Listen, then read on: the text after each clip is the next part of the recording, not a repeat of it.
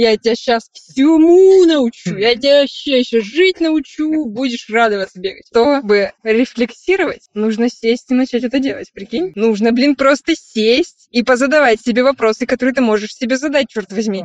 Довольно просто и логично, по-моему, нет? Скажи спасибо, что я не воняю. Доброго времени суток, дорогие слушатели подкаста «Глубинушка». Это вторая часть подкаста о психотерапии и адаптации к взрослой жизни.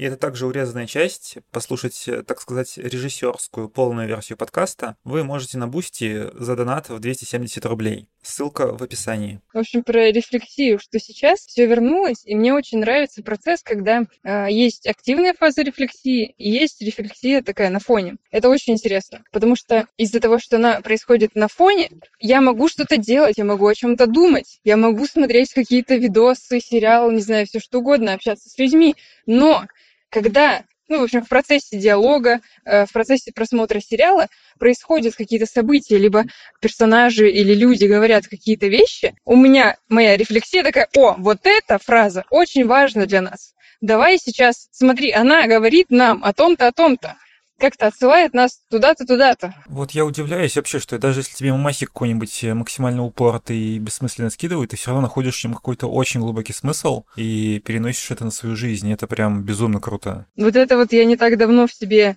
Э, заметила и оценила. Мне, мне правда это нравится теперь. Это очень интересно, это, ну, правда интересно. И сам процесс, как это происходит, и к чему это потом в итоге приводит. Просто, вот серьезно, самый такой яркий момент, самое яркое проявление вот этого, как это правильно назвать, не знаю. В общем, когда проявлялась моя вот эта вот рефлексия на фоне, когда она выскакивала и такая, о, смотри, как, как уведомление, знаете. Это было, когда я Короче, э, у меня зимой случилась такая вспышка э, осознания дикого. То есть у меня была ситуация, э, в которой я находилась, было как будто бы три части пазла, и отдельно эти части по кусочкам собирались. Но вместе они никак не состыковывались. Пазл, который собрал все вместе, и потом меня так дико накрыл, что я, не знаю, на протяжении часа бегала по квартире, а я была одна, и мне некому было это сказать, и я такая, блин, я поняла, я все поняла в этой жизни. Как, как Архимед, который Африку там кричал, голым бегал по улице. Да, ощущение было абсолютно такое же. Я была в таком восторге, в таком осознании, в таком... Как, как там, как в меме, я преисполнилась, черт возьми. Но самое забавное, где это вообще, что спровоцировало меня к этому? Я смотрела интервью Собчак с Милохиным. С Милохиным, понимаете? Я не... Собчак и, и сама Собчак. Я не оскорбляю никого, но действительно в этом интервью не так много действительно важной информации для ума, для мозга, не знаю. Нет каких-то супер глубинушек, которые могли бы спровоцировать меня на рефлексию. Но там была какая-то мысль, причем это говорил э, сам Милохин, и он, я не, не знаю даже конкретно из-за чего это было. Короче, в целом неважно.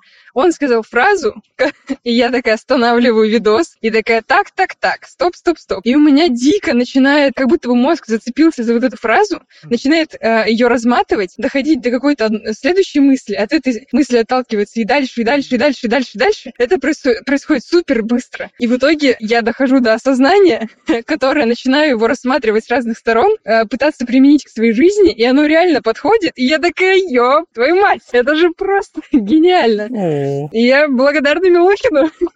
Ладно, нет, на самом деле себе, потому что отдельно Милохин ничего бы не сделал. Просто мой мозг такой взял... Вот я говорю, меня просто забавляет, и мне очень нравится, как из ничего мой мозг может интерпретировать какую-то мысль, которая вообще, может быть, не связана с моими какими-то переживаниями, и выдать мне как просто дикий инсайт. А еще я недавно поняла довольно очевидную вещь, вещь, что в целом довольно часто происходит, когда, знаешь, есть какие-то очевидные вещи вокруг тебя, очевидные мысли, которые знают все, которые все постоянно говорят как крылатые фразы, но они просто есть в твоей голове. Но в какой-то момент тебе перещелкивает и такой, а, так вот что вообще значит. И когда ты ее проживаешь, тогда до тебя доходит полный вообще смысл. Ну, ты скорее говоришь про, что ты там, например, узнал какую-нибудь концепцию или какую-нибудь идею, ну, на уровне, на уровне головы. Ты не прочувствовал, не прожил это. Просто такой, я не знаю, дорога возникает под шагами идущего, и ты такой, ну, окей, Например, да. вроде бы понятно. Угу. А потом ты идешь по какой-нибудь той же самой тропинке в поисках своего счастья, и... Короче, когда в жизни с тобой происходят эти действия, ты вспоминаешь об этой фразе, да, и ты такой, их проживаешь, а, все понятно да, теперь. и начинаешь совершенно иначе относиться к этой фразе, видишь в ней совершенно иной глубокий смысл, личный для тебя. Либо еще бывают фразы, которые похожи на это, но они еще более простые да, по смыслу. Да. Типа, не знаю, сейчас... Аппетит приходит во время еды. И такой, черт, дорога возникает под шагами идущего. Да, вот оно. Вот что я искал. Да, но иногда бывают еще более простые вещи. Ну, ладно, в целом не важно. Короче, просто недавно до меня дошло, чтобы э, рефлексировать, нужно сесть и начать это делать. Прикинь? Да, Вау, да? да. Вот, вот вообще, прям до этого додуматься прям надо было. Надо включать свою внутреннюю ферму майнинга инсайтов и майнить инсайты усиленно. В дневнике или просто в голове у себя сидя. Да, просто в какой-то момент я поняла, что в целом, знаете, я говорила об этом, что когда я прихожу к психологу, я периодически ловлю себя на мысли, что те вопросы, которые задает мне психолог, я могла задать себе сама. И это действительно происходит. Это сейчас не, Не фигура речи. не мое завышенное самомнение о себе. Так не, не действительно для красного происходит. словца сказано. Да-да-да. Что это действительно происходит. Я действительно, то есть э, спустя пару месяцев после начала первой психотерапии у первого психолога, я поняла примерно, как это работает. Понятно, что я не познала всю психологию, но как бы я поняла принцип задавания вопросов. И часто, когда сидела и вела диалог сама с собой, это очень помогало. Как раз-таки именно поэтому-то мне и приходили такие большие инсайты в последнее время, потому что я именно раскручивала какую-то тему, которая меня беспокоит, задавала вопросы, отвечала на них, и на эти ответы снова задавала вопросы и так далее. Когда я сидела у психолога, периодически случались моменты, когда я сижу и понимаю, что а какой смысл сейчас это обсуждать с психологом? Не, ну в смысле, понятно, какой смысл. Но я про то, что то же самое я могла бы сделать и у себя, там, не знаю, дома, сама с собой, короче. Вот, и потом я поняла, что, короче, это не воспринимается мной как суперценный опыт, когда происходят именно такие моменты на психотерапии. То есть, когда происходят те моменты, когда я действительно сама не могу справиться с чем-то, действительно сама не могу себе задать нужные вопросы и понять, почему происходит то или иное, или почему я чувствую то или иное. Вот в эти моменты я ощущаю ценность э, вообще нахождения у психолога. Но вот в эти моменты, когда я понимаю, что я эти вопросы задала бы сама себе, я понимаю, что, блин, мне даже немного жаль этого времени и денег, да, особенно при условии, что сейчас не, недостаточно много зарабатываю, чтобы вообще ходить э, столько, так, так, так часто, как я хожу. Э, Ой, господи, так часто, как я хочу ходить к психологу. Я поняла, чтобы, чтобы таких моментов и ситуаций не происходило, нужно, блин, просто сесть и позадавать себе вопросы, которые ты можешь себе задать, черт возьми довольно просто и логично, по-моему, нет? То иногда просто нужно сесть, позадавать себе вопросы, что это не происходит просто так. Да, иногда это происходит просто так в моей голове, когда это фоновая рефлексия, но как бы для этого нужно время обычно и какие-то триггеры. А тут, чтобы действительно прогресс шел быстрее, нужно сесть и подумать об этом. Но меня дико бесит ситуация, когда ты приходишь к психологу, и он вопросирует тебе такие вопросы, которые ты сам можешь вопросировать себе в голову. Прям вообще в- максимально меня это злит, выбешивает, и я разочаров- разочаровываюсь в таком психологе, мне не хочется больше к нему приходить никогда. У меня такое впервые случилось, когда меня долбануло первое первый депрессивный эпизод. Как, я выяснил, это была не депрессия, а депрессивный эпизод. Депрессивный эпизод длится не- недолго, где-то 4-6 недель,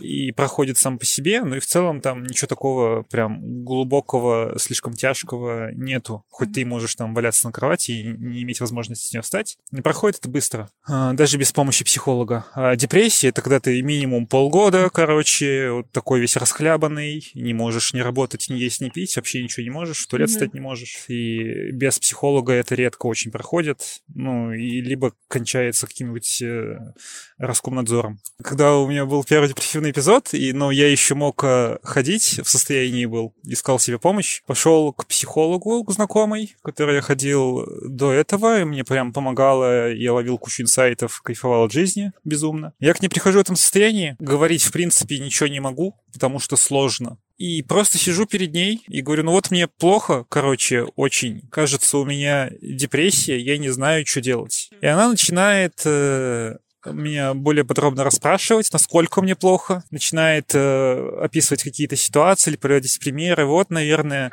ты не можешь встать с кровати, тебе очень тяжело. И я говорю, да, это действительно так, мне очень тяжело встать с кровати. И, наверное, ты сейчас в очень уязвимом состоянии, и любое слово может тебя очень сильно ранить. И я почти начинаю плакать, ну, потому что это очень близко и прям про меня. И говорю, да, это действительно так, вы прям зрите в корень. И вот мы, она где-то час все это описывала и приводила разные примеры. А, э, моего состояния. По итогу она у меня спросила, а занимаешься ли ты спортом? вот уже на второй час консультации. Я говорю, нет, у меня нет на это сил. Ну вот, чтобы силы появились, надо, короче, минимум минут 40 в день заниматься спортом. И я думаю, так, ну если мне сложно встать с кровати, наверное, у меня не получится заниматься как минимум 40 минут в день спортом. У меня, блядь, сил на это нету, я сюда еле-то дошел вообще. Умылся еле как. И вот она мне рассказывает про спорт, про пользу. Спасибо, что я не воняю. Да. Рассказывал мне про пользу спорта, что надо общаться с людьми. Общение с людьми очень помогает но мне тяжело общаться, с, мне даже с психологом тяжело было общаться. Какой общаться с людьми, ты о чем вообще? Ну и, короче, вот полтора часа где-то консультация длилась, она с меня взяла два с половиной косаря за это. Просто за то, что написала мое состояние и насоветовала советов, которые сама себе могла насоветовать. Не, ну, по сути, она же спрашивала у тебя про твое состояние, чтобы понять твое состояние. Она ну, же... так она поняла и ничего мне не дала. Она максимально бесполезную хрень сказала, которая явно неприменима ко мне в этом состоянии. И как и когда я уже ходил к э, другому психологу, к которому мы с тобой вместе ходили. Мы ходили раздельно, если что. Да. А, я рассказывал ей эту ситуацию, что вот меня это не устроило в том психологе. И она такая, ну так-то да, в депрессиях вообще категорически не советуют заниматься спортом, потому что сил у человека на это нету. И, скорее всего, она просто не шарит э, за депрессивные состояния и э, ну, просто провела тебе бесполезную консультацию и взяла с тебя денег. Сейчас подумала, она такая сидела и такая, прикол, ко мне пришел человек с депрессией, воу. И такой, а ты прям вот лежишь и прям сил нет. И ты такой, да, и ты такой, да, это так. Она такая, и общаться с людьми не можешь вообще. И ты такой, да. Она такая, блин, серьезно, как круто. И прям, и прям вот так вот еще. И даже в туалет сложно ходить. Фига себе ты даешь, вот это депрессия. Ну ты кадр, конечно, вообще. Ну ты-то спортом-то как-то это пробовал заниматься, а потом просто, знаешь, пошла на своем опыте. Из-за того, что она в депрессии не умела, она такая, ну, давайте подумаем, что мы можем да, с этим вот, сделать. Когда мне грустно, короче, я занимаюсь спортом, мне и тебе тоже поможет. Решила тоже рассказать про первый опыт психотерапии. Забавно было, конечно, супер. В общем, это было студенчество. То-то мне было грустно. Это был последний курс. Пришло разочарование. Э, вместе обучение в какой-то степени. В том, что еще... Как бы я в целом не понимала, что дальше, потому что все время была учеба. Сначала школа, потом я плюс-минус поняла, кем я хочу быть, ну, относительно, как бы. Поняла, куда я хочу пойти учиться. Скорее вот так даже. Пошла учиться, и тут заканчивается учеба, и я понимаю, что я, на мой взгляд, не в том состоянии э, в плане навыков, чтобы быть достаточно крутым специалистом, каким я хочу быть, чтобы найти клевую работу и клево на ней работать. Вот у меня абсолютно так же было с факультетом психологии, потому ну, когда я выпустился, я понимаю, что я нифига не умею. Mm-hmm. Да, я знаю теорию, и то не так хорошо, как мне хотелось бы, и явно совершенно недостаточно для работы психологом, тем более без практики. Это вообще я не представлял, куда мне можно идти и как мне работать психологом. Я, ну, угу. я там еще куча целая всяких разных ситуаций наложилась. И, в общем, я была в таком подавленном каком-то состоянии. И уже несколько лет до этого я думала о том, что было бы клево пойти к психологу. Потому что в целом я понимала, что это клево, что это приносит результаты, что это делает жизнь, лучше, что я осознала, что мне нужна помощь, что я не понимаю, как вообще с собой работать. И я не понимала тогда еще в полной степени, как рефлексировать. То есть это всегда происходило, но это было как бы не до конца осознанно, что ли. Я не понимала, что вот это вот сейчас так называется. И как с этим работать, я тоже не до конца понимала. Я просто иногда... Я ощущала это как... Э, я просто много думаю, и вот как бы додумываю до чего-то каким-то результатом прихожу. Вот. Потом я уже узнала, что это рефлексия называется. Я решила, что нужно идти к психологу, э, но, опять-таки, студенчество, денег нет, пони- понимания, где вообще взять психолога, тоже нет. Я помню, что, по-моему, я обратилась к своему знакомому взрослому человеку, который был медиком на тот момент. И я подумала, что, возможно, он знает, где берутся психологи. Единственное, что он мне подсказал, ну, он как он не подсказал, он сразу мне такой, вот, я записал тебя в студенческую поликлинику к психологу. Я такая, вау, они там есть. Интересненько, хорошо. Сейчас уже, оглядываясь назад, я понимаю, что словосочетание «психолог» студенческой поликлиники. Медицинский психолог студенческой поликлиники. Это, это жопа. Окей.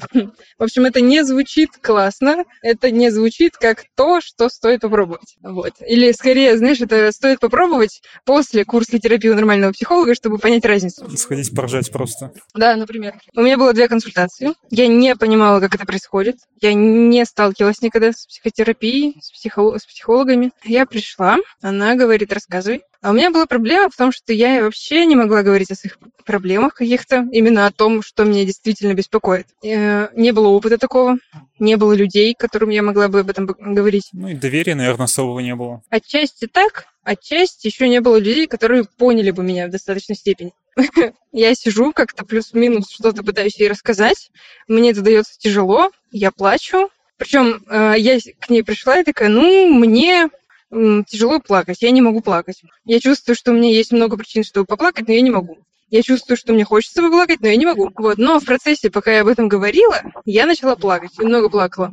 По-моему, я просто ей что-то рассказала, все, что было. И она такая что-то позаписывала, и я ушла. Что такое было? Я такая, э, окей, непонятно, но интересно. Приду следующую консультацию. Пришла. И как-то так получилось, что по-моему, у меня не было какого-то четкого запроса, что ли, а я не понимала, что нужен, естественно, потому что она мне не сказала, как это работает, я не в курсе была. Я понимала, что мне плохо, но что с этим делать я не понимала.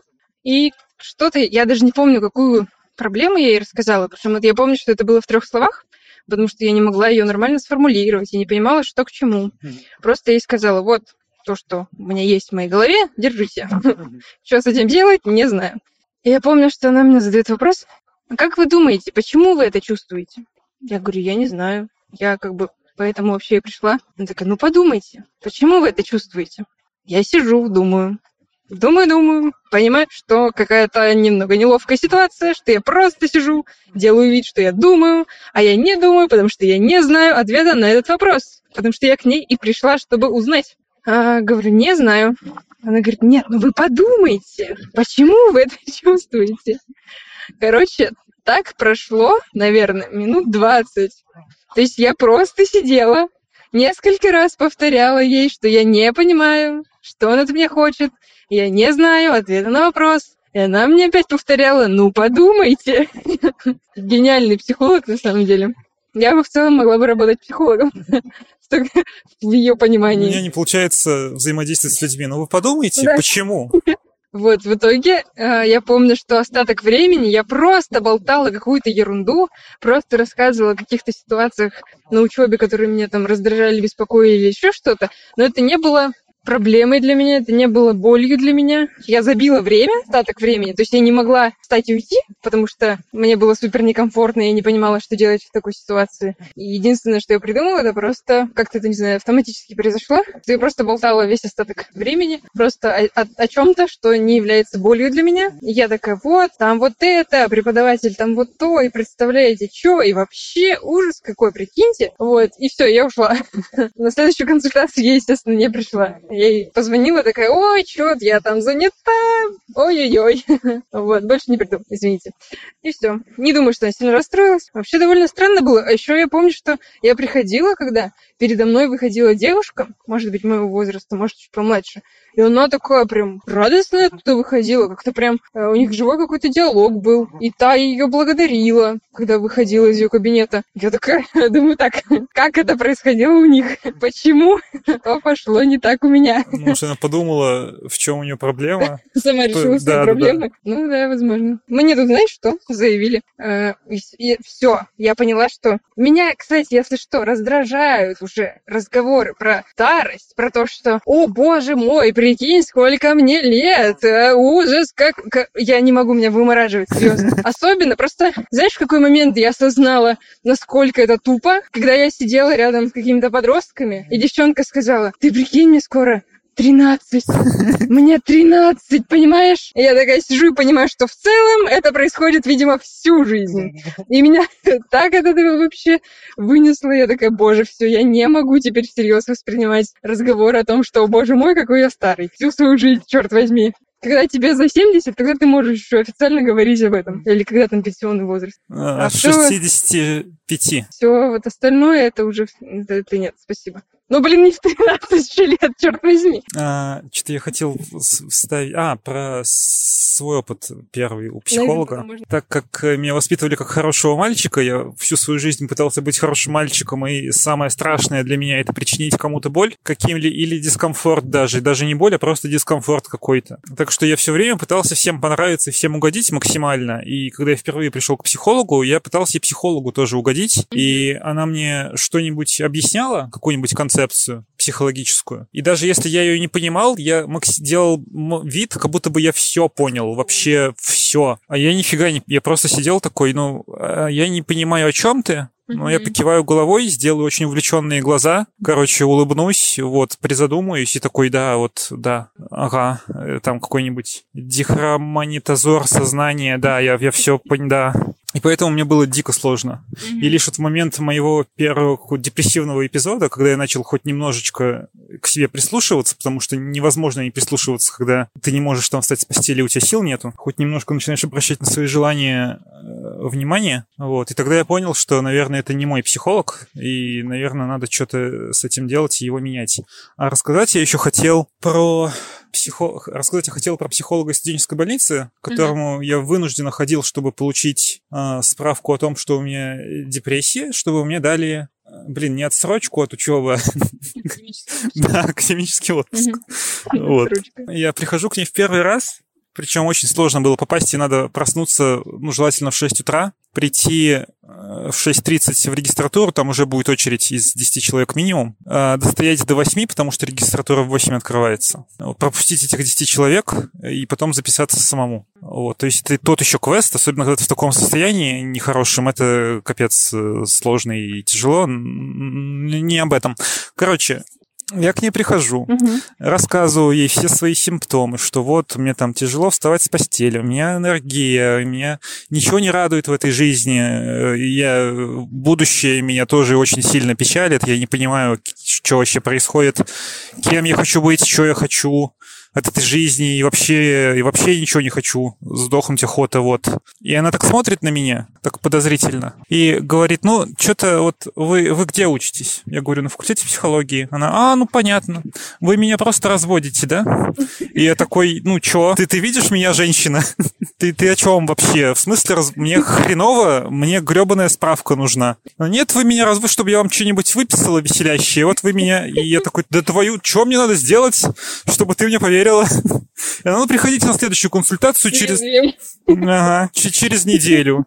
Я такой, ну заебись, я, я так ее ненавидел, вообще дико. Она мне никак не помогла, она просто мне не верила. Короче, она тебя обесценила, все твои Да, эмоции, все твои максимально, да. чувства. Ты такой, «Ти- мне плохо, она такая, нет, Мгм, ты шутишь, мгм. ты врешь. В итоге я где-то месяц к ней ходил, и она, скрипя, прям скрипя зубами, я видел, какие усилия она делает над собой, чтобы выписать мне эту гребаную справку. А потом, спустя... Ты же просил справку, а не таблетосы какие-то. Ну, ну, возможно, да. Возможно, она еще... из-за- Ну, потом я Нет, в смысле наоборот, что я про А, то, что ты же ну, не таблетосы ну просил. да, в да. чем проблема была? Да. А потом я понял, почему она такая, оказывается, недоверчивая. Я познакомился с девушкой э, на историческом вальсе, которая тоже ходила к этой же психологу где-то год назад, или, ой, или три года назад. Ну, короче, до меня она к ней ходила. Ей все рассказывали, вообще все, с кем она была знакома, что у этой психо- психолога очень просто какие-то антидепрессанты рецептурные получить. И все, кому не лень, просто ее Мгм. дурили, получали эти, и она в том числе. И потом прихожу я с настоящей Мгм. депрессией. Добрый вечер, Елис Ну, это отстой, конечно. Да, Но при условии, что ты еще не был в теме, да. и ты такой, блин. То есть, если бы ты в моменте знал, что к чему, наверное, было бы еще не так обидно. а когда Да, ты я бы не понимал. знаешь, А тут ты не понимаешь, да. тебе не верят, ты такой, ну что за бред Кошмар вообще? какой. Плюс еще, что это твой первый психолог. Ну, это Ну, ну, не это первый, ну типа, ну да, ну второй, ну все равно. Ты еще молод и неопытен в этом. Блин, ну это вообще ужасно. То есть, по сути, ты реально, если бы тебе было совсем плохо, ты мог бы пойти, не знаю, выпилиться. Не, ну в целом, опять-таки, возвращаемся, что это студенческий, ой, психолог из студенческой поликлиники. Дерьмо собачье, не ходите к психологом студенческой поликлиники. Если вы думаете, что это лучше, чем ничего, то это хуже, чем ничего. Лучше ничего, чем это. С матерью, конечно, лучше не говорить об этом, но лучше с психологом, чем с матерью. Но лучше ничего. Да. Мне кажется, даже лучше просто к бесплатному психологу записаться, где вот есть там всякие Я службы. уверена, что там не то же самое. Ну, мне кажется, там лучше, чем вот это вот. Потому что, во-первых, они выгорают дико, вот эти все, ну, доктора в принципе, и психологи студенческие тоже, э, из-за того, что к ним дофига народу приходит каждый день. И они с этого еще и, и деньги получают. То есть для них это работа, они не могут просто уйти с нее. А бесплатная психологическая помощь, там чаще студенты-волонтеры, заряженные. Вот действительно тебя слушающие, принимающие, верящие тебе. Поэтому возможно, что даже вот бесплатная какая-то психологическая помощь будет лучше, чем студенческий психолог. Но так как ни ты, ни я через это не проходили, то Ну да, мы, говорить уверенно мы не можем, да. Но одно сказать можно точно, ходить к христианским психологам или психологам-эзотерикам явно не стоит. Это даже хуже, чем психолог студенческой больницы. А психолог студенческой больницы, как вы помните, хуже, чем ничего. просто у нас был опыт э, у обоих с одним и тем же психологом, который в итоге пришел через пару месяцев к тому, что все не просто так в этой жизни. Ты выбираешь все в этой жизни. Да, И если даже ты... если на тебя упала сосулька, то ты выбрал, чтобы на тебя упала сосулька и убила тебя. Потому что ты выбрал идти по этой дороге в эту минуту. Ужасно. Да. Короче, ты ответственен за все, блядь, в твоей жизни. В целом, да, но не настолько. Да, есть есть грани. Да. Какая-то концепция, э, там вот очень по-умному называлась гиперответственность и безответственность. Э, Какое-то латинское слово «вне» и «в». Вот приставка такая, и само слово... А, не вспомню сейчас. Не, не суть. Короче, есть два типа ответственности, когда человек думает, что он ответственен в принципе за все, что происходит в его жизни, за всех людей, которые его окружают, за все, что с ним случается, он несет ответственность полнейшую. И есть другой тип ответственности, когда ты думаешь, что ты ни за что не отвечаешь, это вот потому Бог тебя испытывает, Он решил тебя наказать, поэтому это произошло. Вот э, зарплата... Аргумент, Бога это не всегда. э, зарп- Не все там аргументируется Богом, если что. Э, Зарплата у тебя низкая, это потому что Путин козел. Ну, отчасти это, конечно, так, но если ты полную ответственность перекладываешь на Путина за то, что у тебя низкая зарплата на работе, то как бы тут вопросики встают. Ну, почему ты не сменишь работу, где зарплата более высокая, и там не- не обучишься каким-нибудь новым навыкам? И, ну, то есть в нашей стране это можно, можно выйти на нормальный доход. Ну и, короче, вот так ты перекладываешь ответственность вообще на все окружающее, а сам за свою жизнь вообще никакой ответственности не несешь. Там, я не знаю, я зажатый, стеснительный, тупой и глупый, потому что гены мне такие от мамы достались, и родители у меня вот такие вот нехорошие. Поэтому я вот такой убогий, и ничего с этим уже не сделаешь. Есть два типа такой ответственности, возвращаясь к ответственности, что один. Э, один человек, наоборот, э, за все чувствует э, ответственность, а Мгм. другой вообще перекладывает на все остальное. Мгм, И адекватный, это когда ты где-то посередине находишься. мгм. То есть ты понимаешь, что вот за какие-то штуки в своей жизни я прям максимальную ответственность несу, а за какие-то я в принципе не могу отвечать. За ту же сосульку, которая внезапно может упасть мне на голову. Мгм. То есть, да, ты можешь посмотреть наверх, посмотреть, есть ли там сосульки, можешь выбрать другую дорогу, но бывает... Или выбрать другого президента. Да, но бывают такие ситуации, за которые ты, я не знаю, ты родился в России, ты не несешь ответственность за то, что ты родился в России. Ты ничего не мог сделать для того, чтобы здесь родиться. Я так орнул э, с чувака, который главврач там больницы, в которой Навального лечили, он потерялся в лесу, да. Какой доширак он там нашел и ел его, и выживал благодаря этому. Если честно, я это узнала только потому, что посмотрела выпуск редакции. Но прикол в том, что это единственный выпуск новостей или около новостей из за последние месяца два, наверное, что я смотрела. Потому что до этого я ничего не смотрела. Вообще. Я перестала смотреть что-либо. Вот все, что, все, что я смотрела, любые... Нет, ладно, окей. По-моему, типа Усачева я иногда смотрела, но как бы там нет таких новостей, которые, о которых говорит Варламов, например. И в целом там все относительно позитивненько скорее. Вот, все остальное я не смотрела. И Усачева я смотрела очень мало. Потому что, не знаю, просто в какой-то момент... э, то есть раньше был период, когда я сознательно отказывалась от того, чтобы смотреть Мгм. что-то, что может вызвать во мне какое-то чувство тревоги. Потому что все вот эти негативные новости, естественно, вызывают у меня чувство тревоги, несправедливости и так далее, постоянные переживания какие-то, которые потом влияют в целом на, мою, на мой уровень тревожности. А потом в какой-то момент я поняла, что я не готова обменивать свой покой на беспокойство о том, что я не могу изменить. Я понимаю, что там важные темы, важные вещи происходят, но это все равно. И даже понятно, что хоть как-то это касается меня, не напрямую, возможно, но в целом, если это там какая-то тема в стране и так далее. Но я поняла, что я сейчас забочусь о своем маленьком микромире. Я поняла, что для меня важнее покой, и я выбираю просто ничего не смотреть. Вот, и просто в какой-то момент я про то, что раньше я это сознательно выбирала, а потом последние два месяца просто... А, ну, да, у меня потому что вот это состояние меня бахнуло, и, видимо, как-то это автоматически произошло, неосознанно как-то, что я поняла, что у меня достаточно тем для того, чтобы побеспокоиться подепресси... подепрессовать и, там, не знаю, попереживать, расстраиваться, то мне не нужно брать еще темы извне, чтобы также расстраиваться. Ну, я в целом, в целом тоже отхожу потихоньку от политоты, Угу. Хотя я до сих пор считаю это очень важной штукой и считаю я важным за этим следить. Но действительно, когда ты каждый день в этом варишься, прям каждый день, у Каца каждый день ролики выходят, у Ходорковского там, по-моему, тоже чуть ли, ну, раз в три дня где-то, у Навального и прочее, что когда ты прям в этом варишься, тебе настолько грустно становится жить э, в России из-за вот внешних этих обстоятельств каких-то, из-за государства и прочее, из-за вот этой несправедливости. Э, ты такую боль испытываешь, что ну зачем? Если какое-то важное событие, типа митинга, ты все равно о нем узнаешь. То есть это будет очень громко. И ты сможешь на него выйти. Или ну, что-то совсем уж важное, все равно до тебя дойдет. Не обязательно для этого смотреть там каждый день выпуски э, новостей. И я, ну, я вот только Усачева смотрю, потому что прикольно, забавные всякие штуки. И очень-очень редко сейчас, ну, не знаю, может, раз в две недели какой-нибудь один ролик катся по интересующей меня теме. Потому что у него не только про новости, но и, в принципе, он там разбирает какие-нибудь темы. Типа, что такое авторитаризм, как это появилось, что было вот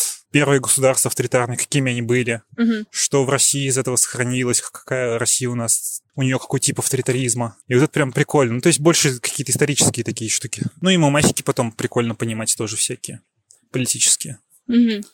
Это все-таки довольно большой культурный пласт, особенно в России, политота. Чтобы понимать мемасики, особенно все, надо сидеть в интернете 24 на 7. Да. С одной стороны, классно понимать все мемасики, но с другой стороны, потом находишь себя непонятно где, непонятно в каком состоянии, потому что ты провел полжизни или полгода в интернете. Не знаю. С одной стороны классно, с другой стороны нет. С другой, наверное, просто как ты к этому подходишь, потому что как бы провождение, времяпрепровождение в интернете это все равно у всех разное. Да, не знаю, мне так понравилось действительно, когда... Вообще, в целом, мне психолог мне нравится. Я, правда, все еще не полностью раскрепощена угу. при ней. Вот. Но мне очень нравится, как она себя ведет, как она говорит со мной, mm особенно в сравнении с предыдущим психологом, потому что та была довольно холодная. mm И, кстати, интересный момент. Я помню, что мы с первым психологом говорили о том, что, короче, и с первым, и со вторым mm я рассказывала, что у меня есть сестра, с которой я являюсь собой на все сто процентов. Потому что э, я ощущаю, что она полностью принимает меня, что если какие-то косяки, она может там на меня как-то, не знаю, обидеться или как да даже, господи, обиды ты не назовешь так, не пойми что. Mm-hmm. вот, ну, то есть она как-то может высказать мне негатив, mm-hmm. что ей там не нравится, что типа, что ты косякнула. Но при этом я понимаю, что ничего страшного не произойдет. Она просто выскажет, она может там меня какули назвать, не знаю, как-нибудь там, ну, ты, Алена, капец, например. Что она, короче, меня полностью принимает, и даже если, я понимаю, что если произойдут какие-то, возможно, неприятные ситуации, то, то она все равно... Любить. Да, ладно, короче, вернемся к, к тому мему. Мы пердим друг перед другом. А для меня это высшая степень Принятие. Принятие друг друга, да. Даже не было у меня еще отношений с парнями, в которых бы мы пердели друг перед другом. Много чего было, но такого не было. Я понимаю, что она меня полностью принимает, полностью поддерживает любые какие-то мои штуки. И чем дальше я, тем качественнее развиваются наши отношения, что супер приятно. То есть чем дальше, с каждым, не знаю, месяцем даже, они становятся все равно лучше, мы еще ближе друг к другу становимся, мы еще больше друг друга поддерживаем, мы еще больше друг другу доверяем, открываемся и понимаем друг друга. Я рассказала об этом первому психологу. Что она сказала? Ну, она за это зацепилась и сказала, что она мне это как-то объяснила, что так как я расслабляюсь и больше проявляюсь эмоционально и как угодно, она сказала, что мой ребенок более активный, потому что как будто бы родитель сестры больше проявляется, mm-hmm. что-то типа того. И поэтому мой ребенок вот расслабляется и такой, такой ля-ля-ля, буду кажется, играть и бегать. Какая-то ее гипотеза, прям, ну, ее проекция какая-то высосанная вообще из пальца. Да, при условии, что она насчет вот именно конкретной этой ситуации не задавала мне никаких вопросов. Не имеющий никакого отношения к реальности, ага. То есть я просто ей говорила, что когда, допустим, я делаю какие-то действия одна, я не так, ну, среди людей, uh-huh. я не так комфортно себя ощущаю, как, допустим, с сестрой. Uh-huh. По-моему, что-то такое было. И плюс просто про наши отношения с ней, что я вот при ней могу себя полностью даже я себя принимаю, угу. когда я при ней. И как-то она вот через это зашла, и потом в итоге она сделала вывод, и как, как не знаю, правильно ли это сформулировать, в общем, что совет мне дала, чтобы я в каких-то действиях, в каких-то ситуациях скорее, uh-huh. я вспоминала сестру, представляла, что она где-то рядом, например, uh-huh. чтобы меня это расслабляло, и я чувствовала себя спокойной, uh-huh. расслабленной и так далее. А как по, на эту ситуацию посмотрела новый психолог? Она сказала, что мне нужно проанализировать наши с ней отношения с сестрой, uh-huh и понять, что конкретно делает меня свободной, раскрепощенной и так далее э, в общении с сестрой, чтобы давать это самой себе. О, Понимаешь, насколько качественнее подход? И то есть я еще не сделала это на тот момент. Угу. Я смотрю на это, слушаю и понимаю, что да, угу. вот это очевидно более верно и действенно, чем то, что говорил мне предыдущий Что оно тут отталкивается именно от тебя, да. от рассказа, а не из своей головы что-то выдумываешь. Да советуют. При том, что, ну смотри, я не психолог, я не в курсе, как это все работает, mm-hmm. но если представить, что я проявляюсь как ребенок больше при сестре, а ее родитель, допустим, в этот момент активничает, именно поэтому мой ребенок так, mm-hmm. не знаю, радуется, бегает и прыгает. Получается, ну и сестра должна больше проявлять себя как родитель. Yeah. Но это не так. Все равно из-за того, что она младше, у нас все равно... Ладно, окей, бывают ситуации, когда я проявляю себя как родитель, потому что я, не знаю, старше, опытнее, mm-hmm. что-то еще. Но это, кстати, не, явля... не проявляется, как, знаешь, я тебя сейчас всему научу, я тебя вообще еще жить научу, будешь радоваться бегать. Такого не происходит, она просто ко мне приходит и говорит, блин, Алена, тут вот такая ситуация, вот, например, я ей могу что-нибудь рассказать, могу не рассказать, вот, могу просто поддержать, то есть, как бы, это не навязывание. Так вот, бывает, что я являюсь родителем в наших отношениях, но это происходит реже. По большей части мы на равных, и как раз-таки мы оба, обе проявляемся как два, блин, ребенка с ней. Особенно, когда совсем там наедине остаемся, мы вообще мы можем дурачиться, беситься, неважно, сколько нам лет. То есть это вообще далеко не родитель-ребенок. Ну вот максимально не то. И самое, конечно, интересное, что она не спрашивала у меня каких-то уточняющих, не задавала вопросов, чтобы понять, а точно ли ее гипотеза верна? Точно ли моя сестра проявляется как родитель? Она как будто бы настолько уверена в себе, в своем знании, я говорю о психологе, к которому мы вместе ходили, но раздельно. Она как будто бы более отстраненная, она не включается в процесс, она где-то заперлась у себя в голове и смотрит на все это и пытается объяснить.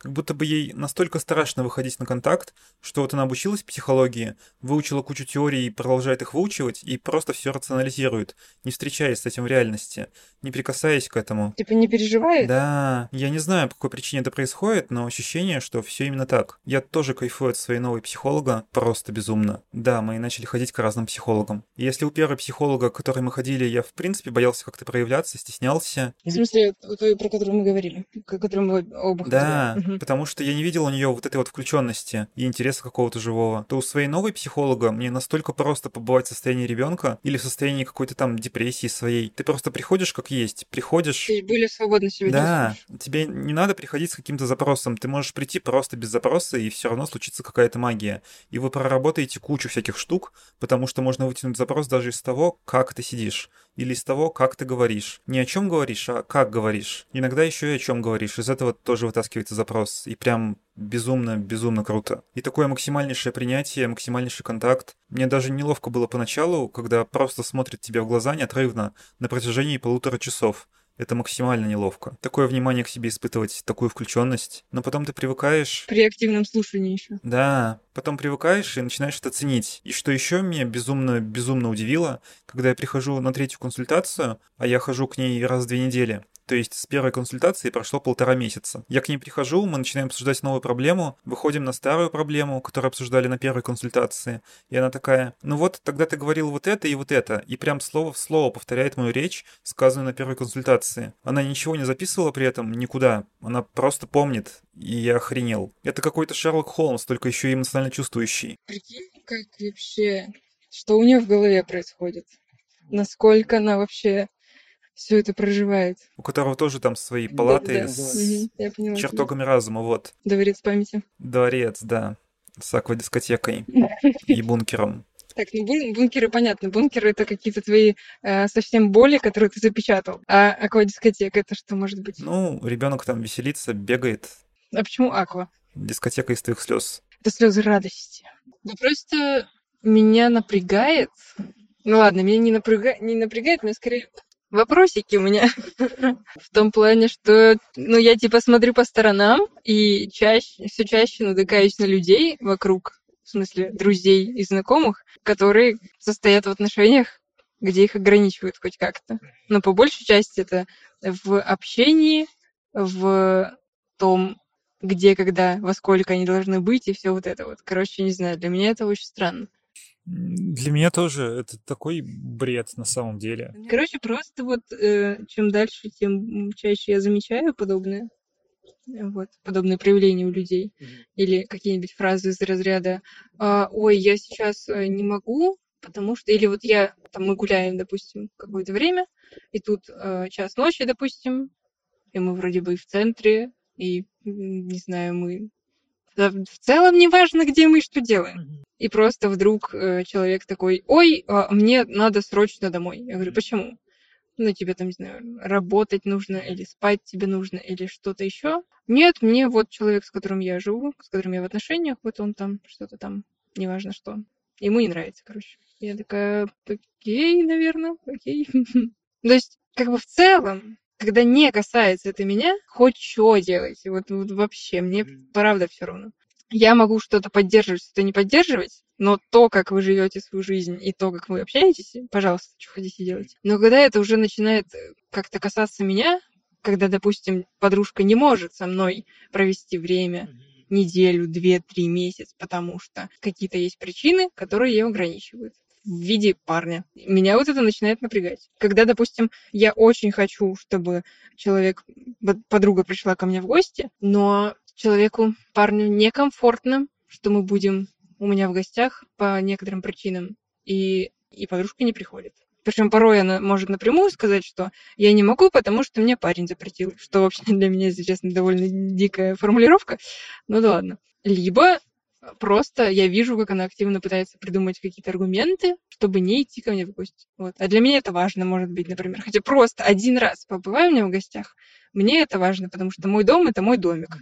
Мое вот тепло, и я хочу, чтобы ты здесь побывала. Мне будет приятно. Потому что, как бы, это мое, не знаю, в общем, мое место. Ну, я, с одной стороны, могу понять э, таких людей. То есть я, я вижу а, ситуации, при которых это может быть адекватно, и вижу ситуации, при которых это жутчайший неадекват. Ну, вот, например, ты состоишь с кем-то в отношениях, и ты гуляешь до часу ночи, не знаю, с другом со своим или с подругой. И тебе пишет парень, что ну вот, короче, я уже спать ложусь, мне хотелось бы заснуть с тобой, и было бы клево, если бы ты вот сейчас пришла, вернулась бы домой. И ты такая, о, окей, как бы, ну, я уже погуляла с подругой, до- мне норм, достаточно, и сейчас приду, давай вместе заснем, тоже хочу с тобой вместе заснуть. Вот. И это норма и адекватно. Но бывает ситуация, когда тебе действительно либо запрещают вообще общаться, либо если вот ты не вернешься до часу, я обижусь нафиг, и я тебе такой пиздец устрою, ты просто пожалеешь, что вообще родилась. И вот это, ну, что это? Зачем? Это какое-то насилие, и я тогда я перестаю видеть смысл в отношениях вот в, в таком варианте, если они происходят. Мгм. Просто может быть из-за того, что у меня довольно долгий опыт общения с подобным, точнее, с- довольно долгий опыт подобных отношений, благо не романтических. Может быть, поэтому я настолько как бы категорично к этому отношусь, в плане, чтобы со мной такого не происходило. С другой стороны, неизвестно, конечно, что, ну, то есть в целом я не отрицаю возможности, что вдруг меня что-нибудь бахнет по голове в виде любви, э, я такая, запрещай мне все на свете, буду сидеть здесь. Плести веночки, да. да, да. Но в целом мне бы этого не хотелось. Вот, я как бы э, стремлюсь к тому, чтобы быть осознанной почаще, чтобы этого не допустить. Ну, короче, пока не, не представляю себе возможным это. Вот так вот. С другой стороны, пока не представляется возможным в данное время состоять в отношениях, по, по- по- многим причинам. Как минимум, потому что одни закончились совсем недавно. Но все равно. Недавно же случилась ситуация, когда я не смогла в магазине пройти мимо воздушных пузырей. Вот, мыльных пузырей. Воздушных пузырей. Что? Откуда вообще это словосочетание возникло? Воздушные пузыри. Почему понял тебя? Вообще, я даже не А, задумался, что что-то не так. Видимо, воздушный шар и мыльный пузырь у меня немножко перемешались. Да, наверное. Все, я, я поняла. Да, мыльные пузыри. Не смогла пройти мимо мыльных пузырей. Вот, и просто я- вообще я заходила вообще-то за кефиром в магазин. Но просто шла возле стенда с детскими товарами, игрушками и так далее. И вот там были как раз мыльные пузыри стояли. И я прохожу, и я прям, у меня прям взгляд задержался. Я остановилась, смотрю, смотрю, смотрю, смотрю. Такая, ну, ну, правда, я вот сейчас прям куплю, я куплю, я куплю. Я поняла, у меня нет вариантов выйти из магазина без мыльных пузырей. Хорошо. Вот что, что ты со мной? Я сейчас пойду покупать мыльные пузыри. Да, пожалуйста, я вчера мыльные пузыри еще дула, потому что мне тогда как раз я их купила, я О, их подула, они меня еще остались, и я вчера еще также со спокойной душой о. дула эти пузыри. Было прекрасно, чудесно, потрясающе. Причем я стояла на балконе, который в подъезде, Мгм. вот, я была что-то там около седьмого этажа, и это было супер классно. Причем первый раз, когда я дула, там еще был закат, и эти шарики, пузырики, шарики, Мгм, Воздушные. да, очевидно. Эти мыльные пузырики переливались и в закатном свете, и сами по себе. И вот они улетали туда, и было прекрасно. Они летали, получается, и на самом балконе, потому что он достаточно глубокий, чтобы их не выдувало, потому что ветер был. И плюс улетали туда. Короче, было классно. А вчера было уже совсем вечер, но в целом их тоже было видно, и в целом тоже было классно. Ага. Просто я пришла домой, даже не помню откуда, с прогулки какой-то. Они как раз у меня стоят в самом коридоре. Я захожу и такая, о, все, оставила сумки и пошла дуть пузыри. Тоже было чудесно, прекрасно. Вот. И как раз, когда я, мы с психологом говорили про моего ребенка внутреннего, про моего ребенка, ой-ой, мне, конечно, достаточно лет, но не хотелось бы пока. Так вот, хотя, знаешь, уже начались э, разговоры, когда я прихожу к врачам, они меня спрашивают, ребенок есть? И я такая, все, все, вот, вот началось. Ну, супер классно. Я понимаю, что у моих одноклассниц уже как бы дети вовсю там. Это уже не один, а то уже, уже в школу пошли. Но простите, я не готова к этому. Не готова к тому, чтобы получать миллион вопросов от врачей каждый раз. Как, как, я даже мем какой-то видела на, эту, на этот счет, что типа э, в какой-то момент девушка приходит к возрасту, когда, э, чтобы сходить к врачу, по большей части любому, тебе нужно сначала зайти, извиниться, что ты не рожала, и потом уже говорить о своей проблеме, с которой ты пришла. Как бы я не хотела, чтобы это меня очень близко настигло. Ну, короче, вот все, я в этом возрасте. Супер, Мгм. классно, здорово. Но я говорила про внутреннего ребенка. Я что-то... А, она мне сказала представить э, этого внутреннего ребенка, как-то покоммуницировать с ней. И вот как раз в моменте я вспомнила и про мыльные пузыри, и потом сразу же подумала про то, что идеально было бы порисовать мелками на асфальте, минимум потому, что это проявление ребенка, это творчество, и плюс как бы рисование не последнее дело у меня, довольно важная штука для меня. Поэтому это просто, по-моему, вообще 10 из 10. Идеальное попадание. А я сегодня рисовала с мыслью, что я прям как-то удовлетворение мне это принесет, что я порадуюсь. В целом это было приятно, по большей части, но я поняла, что я рисовала портрет, вот, а так как я практикую уже довольно редко рисование, особенно портретов, особенно живыми материалами, то я все время концентрировалась на том, чтобы э, там, на построении, чтобы это анатомически правильно было, чтобы это как-то плюс-минус правильно, там, не знаю, живописно было, не знаю. Короче, чувствовала себя скованно, по большей части. Иногда меня отпускало, я была в порыве в таком, но часто ловила себя на мысли, что я прям зажата очень. И как раз, когда я уже уходила на встречу с тобой, я поняла, что мне нужно, что конкретно мне нравится в рисовании, что вообще позволит мне почувствовать себя полностью расслабленно и полностью вообще промедитировать, можно сказать, в этом моменте. Мне я, я поняла, что я хочу, короче, порисовать абстракцию, как раз полностью, это позволит мне полностью э, отдаться цвету, форме и не думать о том, правильно это, неправильно это. Но, с другой стороны, наверное, портреты тоже так можно рисовать, если, опять-таки, это, если не стремиться к академизму какому-то, если не стремиться к похожести, если просто вот э, как вот знаешь, короче, рисовать не то, что ты видишь, а то, что ты чувствуешь, грубо говоря. Вот. И пусть у тебя там глаз сполз куда-то, пусть у тебя нос не в том ракурсе, но если как бы получится передать портрет именно эмоционально, по какому-то ощущению атмосфере, наверное, вот, вот в этом можно попробовать еще. Но именно в плане академизма какого-то, это, то это точно не, не подходит для того, чтобы полностью расслабиться. Ну, по крайней мере, возможно, потому что... Ну, там какие-то рамки, границы и все Да, просто правила. если бы это было для меня, если бы я это часто практиковала, наверное, мне это было бы попроще. То есть это было бы у меня выработано. Тогда я бы свободнее в этом себя ощущала. А так как у меня практики мало, поэтому вот, если бы просто у меня практики было бы больше, я думаю, что я бы чувствовала себя свободнее и больше бы кайфовала. А сейчас так не происходит. Вот. Поэтому буду пробовать абстракцию. Я уже в предвкушении. А есть приложенька, ссылка будет в описании. Там четыре холста, и получается, ты рисуешь на одном, и то же самое рисуется на остальных трех. И это для фракталов, для рисования фракталов. Вот. Если тебе интересно, могу скинуть такую приложеньку. Не поняла, для чего. Для, ну, рисования абстракций, фракталов. Вот, Ты же хотела абстракцию? Вау. Давай, может, закончим? Да, давай.